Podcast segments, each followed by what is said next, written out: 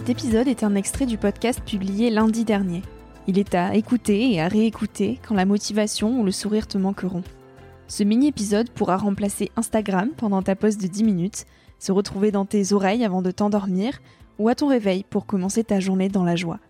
Si cet extrait te plaît et que tu as envie d'en connaître plus sur mon invité de la semaine, l'épisode en entier t'attend chaudement sur Nouvel Oeil.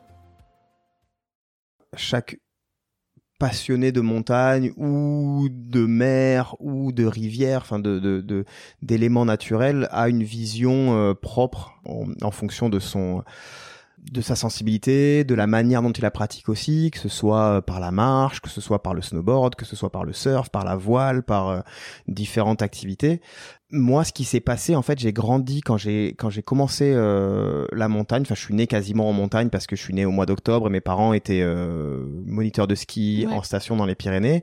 Et donc, dès le mois de décembre, j'ai j'étais euh, j'étais en station. À cette époque-là, c'était 1984.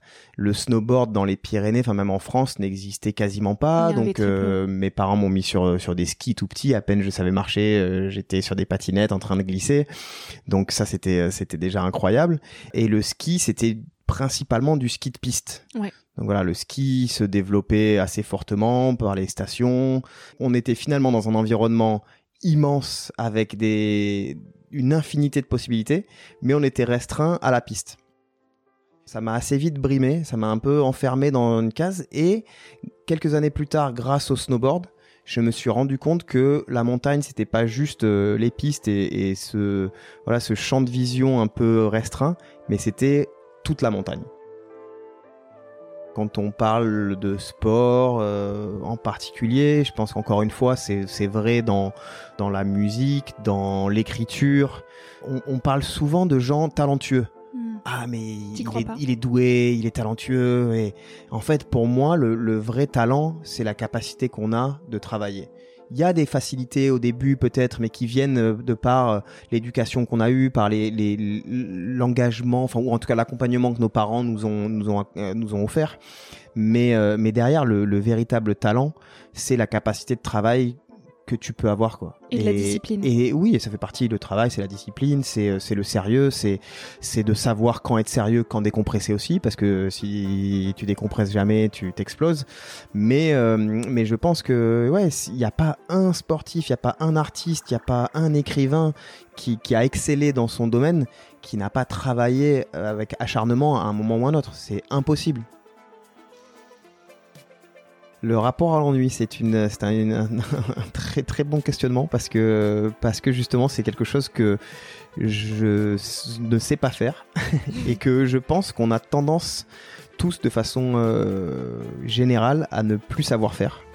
Que l'arrivée euh, des petits outils qu'on appelle euh, smartphones nous ont interdit.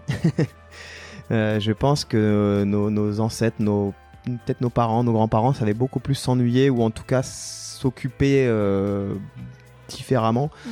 Que nous, dès qu'on s'ennuie, on sort ce téléphone, machin et tout, et que là, bah, sur le bateau, on n'avait pas ça. Mm.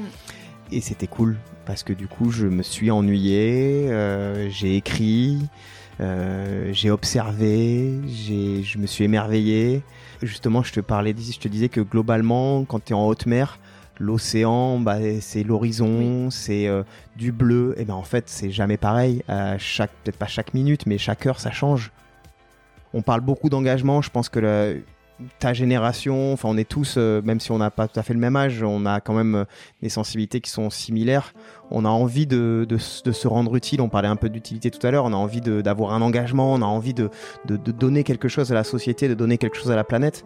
Et en fait, je pense que ce quelque chose, il s'invente pas il doit être authentique, il doit être profond, on doit l'avoir au fond de nous. Et une fois qu'on l'a, eh ben, il faut pas le lâcher, quoi.